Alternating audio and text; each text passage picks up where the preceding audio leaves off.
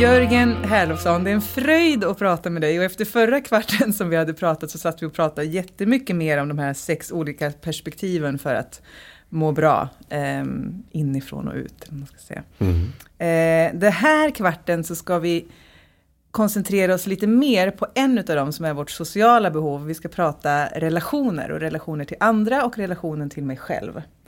Så jag skulle vilja börja med den kanske ganska stora frågan. Vad är kärlek?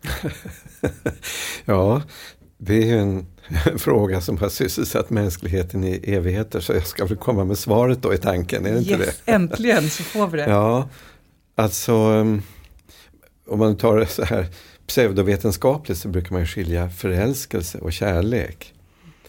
Och ur mitt perspektiv sett så är ju jag kan köra det här utifrån förälskelsen och så, mm. så mm. går det över i kärlek i bästa fall. Så förälskelseperspektivet är ju den attraktion man, man känner till en tänkbar partner. Och um, då, som man brukar säga, man ser ju allt genom rosa glasögon därför att man har ett behov av att hitta någon som som, um, ja man säger att man klickar med, men någon som lyfter ens tillvaro. Någon som gör att det känns mysigt och livfullt och hoppfullt och allt sånt. Och ofta brukar man säga att förälskelsen inträffar när man har kanske haft en känsla av att man är ensam och man, man eh, behöver någonting för att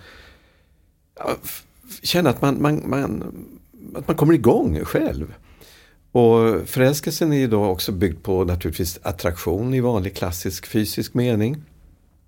Mm. Och sen är det det här outtalade som handlar om att det här klickandet är egentligen att det är någonting igenkännbart för en. Det är någonting som väcker resonans. Och det där kan vara väldigt svårfångat och det blir rätt spekulativt man talar om det. Mm. Men ofta finns det ju, man brukar säga det att eh, man förälskar sig i någon som påminner om någonting som man har, har i sig från barnsben som man har en god känsla inför. Som man kan, har in sig själv? Liksom. Ja, alltså mm. någonting i mig som jag har med mig från uppväxten och som jag egentligen längtar efter att få in i mitt liv igen. Det kan vara någon, någonting som man upplevde i relation till föräldrarna eller någon av föräldrarna, sannolikt är det ju det. Där någonting har lämnat spår som är väldigt positiva minnen. Känner man en resonans. Men det märkliga är också att man kan känna en resonans inför minnen som egentligen inte skulle vara så positiva. Mm. Det gör ju att man kan hitta någon som påminner om en förälder som hade vissa otrevliga egenskaper men det är ändå invant för en. Det är så man tänker att kärlek är. Ja, förälskelse. förälskelse. Ja, jag är kvar så i förälskelsen. Jag ska oh. komma över på kärleken här. Ja. Vi har visst bara en kvart på oss, Ja, precis. Så in på kärleken nu då. För det känns ju som det är kärleken i så fall som är grejen. Ja, men det kärlek... andra är bara knark. Liksom, ja, ja, men det är riktigt. Det, det ligger någonting i det. Alltså, förälskelsen är en form av knark. Man, man får en påfyllnad. Kärleken handlar ju väldigt mycket mer om vad är det jag vill ge den här andra personen hur kan jag måna om den andra personen? Hur kan jag försöka göra den andra personens tillvaro bättre? Så eh, för att inte med risk att låta väldigt så gammaldags ska jag säga att kärlek är att ge. Mm. Men jag står för det. Det låter kanske väldigt sådär enkelt men det är att ge med medkänsla och omtanke. Och det, det är därför man säger i nöd och lust. Mm. Vid, vid giftermålet. Alltså, I nöd, det betyder ju att när, no, när ens partner hamnar i nöd, då ska jag finnas till hands. Vi, i, vi ska gå igenom det här tillsammans är en väldigt fin replik som jag tycker man hör en del säga ibland. Precis, men då undrar jag, vad är då nyckeln för att inte att kunna, att kunna vara kvar där då, när mm. förälskelsen är slut? Det har att göra med hur tillgodoser jag mina behov? Hur vitaliserar jag mig själv? I någon mening. Hur kan jag se till att jag får min egen låga att brinna vidare?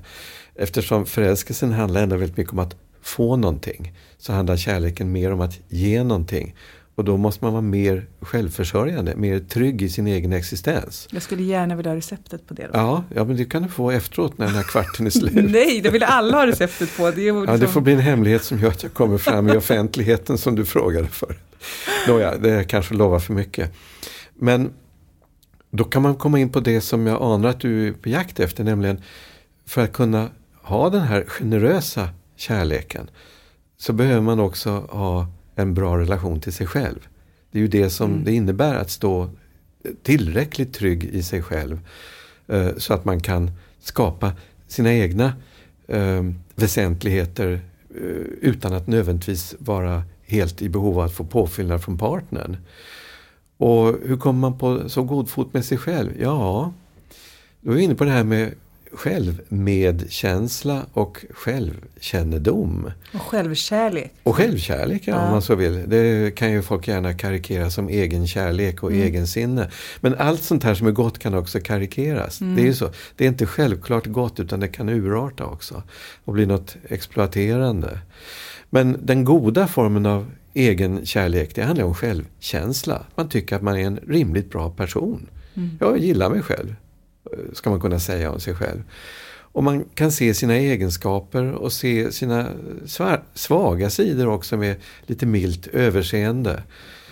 Vad tror du är nyckeln då till att, liksom, att på riktigt känna så? För jag kan tycka att den liksom så här, du ska älska dig själv, den har blivit så himla liksom så här, vad betyder det egentligen? Det är bara mm. fluff liksom. Ja. Men vad, hur landar man den grejen i sig själv på riktigt? Liksom?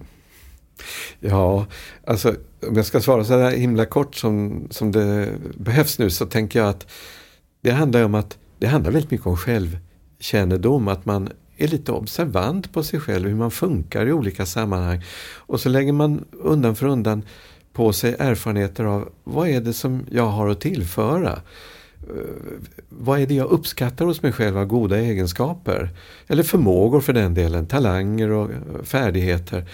Men också att man ser vad är mina tillkortakommanden? Var trasslar det till sig för mig? Saker som jag kan behöva jobba med. Varför går jag så i taket för vissa saker som inträffar i omgivningen? Och där jag egentligen bara ställer till det för mig själv också. Och hur ska man möta sig själv där när man gör det? Då kommer man in på det här med eh, eh, egenomsorg, omtanke och ett lite försonligt sinnelag. Och det här är ju då som, som alldeles uppenbart att det är inget enkelt recept utan det är att kunna förlåta sig själv sina tillkortakommanden. Nu kommer jag nästan in på religion, för det här är sådana saker man hör inom religionen. Bönen handlar ju om förlåt mig mm. för mina tillkortakommanden. Jag ångrar mig och sånt. Jag vill inte dra det riktigt in i den världen. Vi talar ändå om hur man kan jobba med sin egen psykologi. Och då tänker jag att man, man får försöka att försonas med, ett annat ord, försonas med att jag fixar inte allt. Och då betyder det att man kan behöva be om hjälp ibland och det är inte alla som har så lätt för det. Det betyder att man är hjälplös och det är många som fasar för den idén. att man, ska... är skillnad på förlåta och försona på något vis? Att ja, man, ja, det, det blir mer jag. någon form av mm. acceptans? Eller vad... Ja, acceptans är ju att se saker och ting som de faktiskt är. Mm. Inte att resignera. Många feltolkar ordet acceptans som att man ger upp. Acceptera att jag inte kan det och det. Jag ger upp. Nej. Att man ser att det faktiskt är på det viset och sen tar man sig en funderare kring, kan jag göra någonting för att komma till rätta med min benägenhet att vilja vinna alla diskussioner eller min benägenhet att ge igen när någon är taskig mot mig. Så måste jag ge igen på en gång. Jag kan inte bevara mitt lugn. Om någon tutar på mig i trafiken så tutar jag tillbaka. Mm. Om någon kör ut framför mig så blinkar jag med alla mina extra ljus. Ja, precis. Men finns det någon, finns det någon gräns där liksom den här självmedkänslan eller vad det är övergår till att bli självupptagenhet? Liksom att jag bara är, alltså Jo, det ja, men vi lever ju ändå i landet lagom. Liksom. Hur, hur, liksom, hur mycket får man älska sig själv egentligen? Ja, vi snackade ju i förra programmet om två diken. ena diket är en stolle, men ena ytterligheten, i andra diket en annan. Och så sa jag att ja, men jag vill helst vara middle of the road. Mm. Och det gäller väl här också. Om man, om man har så mycket vad var det du använde? Egen... Självupptagenhet. Självupptagenhet, ja. ja. Om man är så självupptagen att man stänger av sig för relaterande till andra människor och hela tiden läser relaterande till termer av vad man själv upplever. Ja, då har man inte riktig kontakt med den andra. Då är, man, då, är man, då är man inte i en riktig relation. Det är inget samspel, ingen dialog. Utan jag använder bara det här för att fylla på mig själv och, och mitt eget ältande av av vem jag är och inte är och allt det där. Tror du att uttrycket att man, att man älskar andra så som man älskar sig själv stämmer? Alltså, det är inte min, nu jobbar jag med människor som har hamnat i en eller annan form av bekymmer. Och där är väl inte precis det där själv, goda självkärleken det första de kommer att presentera Nej. för mig. Jag älskar mig själv jättemycket men jag mår ändå dåligt. Nej, det förekommer inte.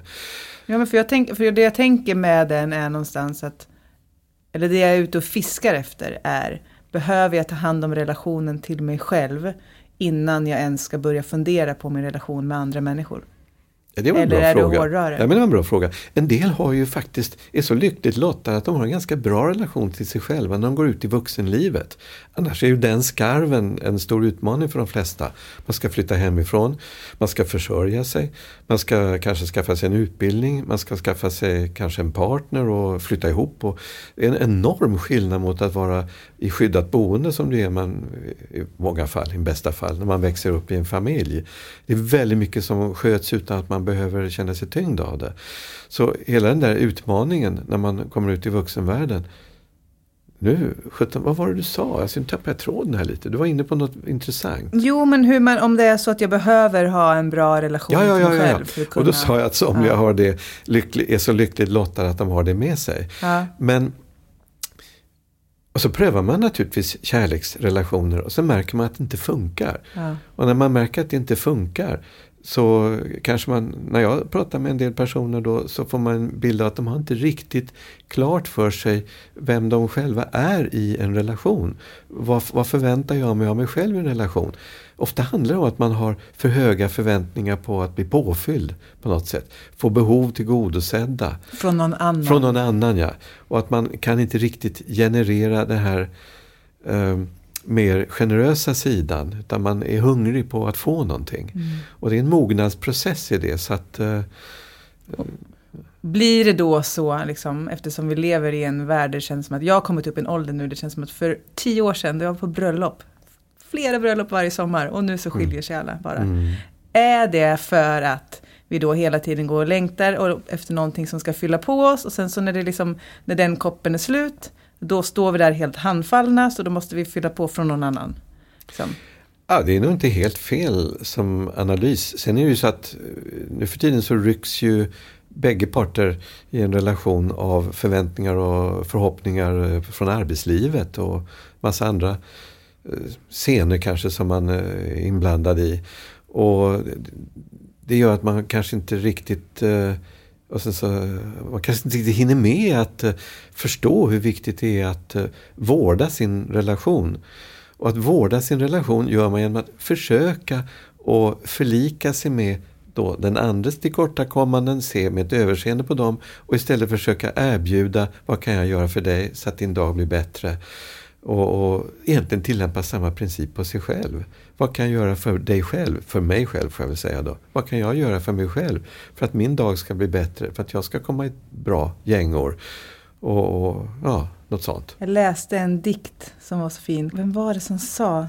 Jag läste ett citat där han i alla fall skrev så här. En nära relation är att nära en relation. Ja, det var ju jättefint skrivet. Det håller jag verkligen med om. För det, det som bär upp en relation, det är när man förmår se vad den andra behöver och göra vad man kan för att hjälpa till med det. Och inte vara så upptagen av vad kan jag få. Mm. Det är den stora skillnaden. Man övergår till att ge. Så den stora nyckeln för att för kärlek, för att kärlek ska hålla efter förälskelse, är det att ge. Ja, det skulle jag säga. Och att ge den andra ett utrymme också som inte nödvändigtvis ska uppfattas som ett hot. Vi har var och en våra egna ambitioner och att man behöver ett utrymme för det. Det är också en variant av att ge. Ge varandra utrymme. Vad ska vi ge? Om du skulle säga så här, det här är de viktigaste sakerna att ge. Alltså jag är lite svag för det här med att ge uppskattning, personlig uppskattning, nära uppskattning, att man tycker att partnern är fin. Mm. Jag tycker att det är, det är många som uppskattar det, inklusive jag själv. Mm. Jag tror att vi stannar där. Tack för en kvarts samtal om kärlek. Tack.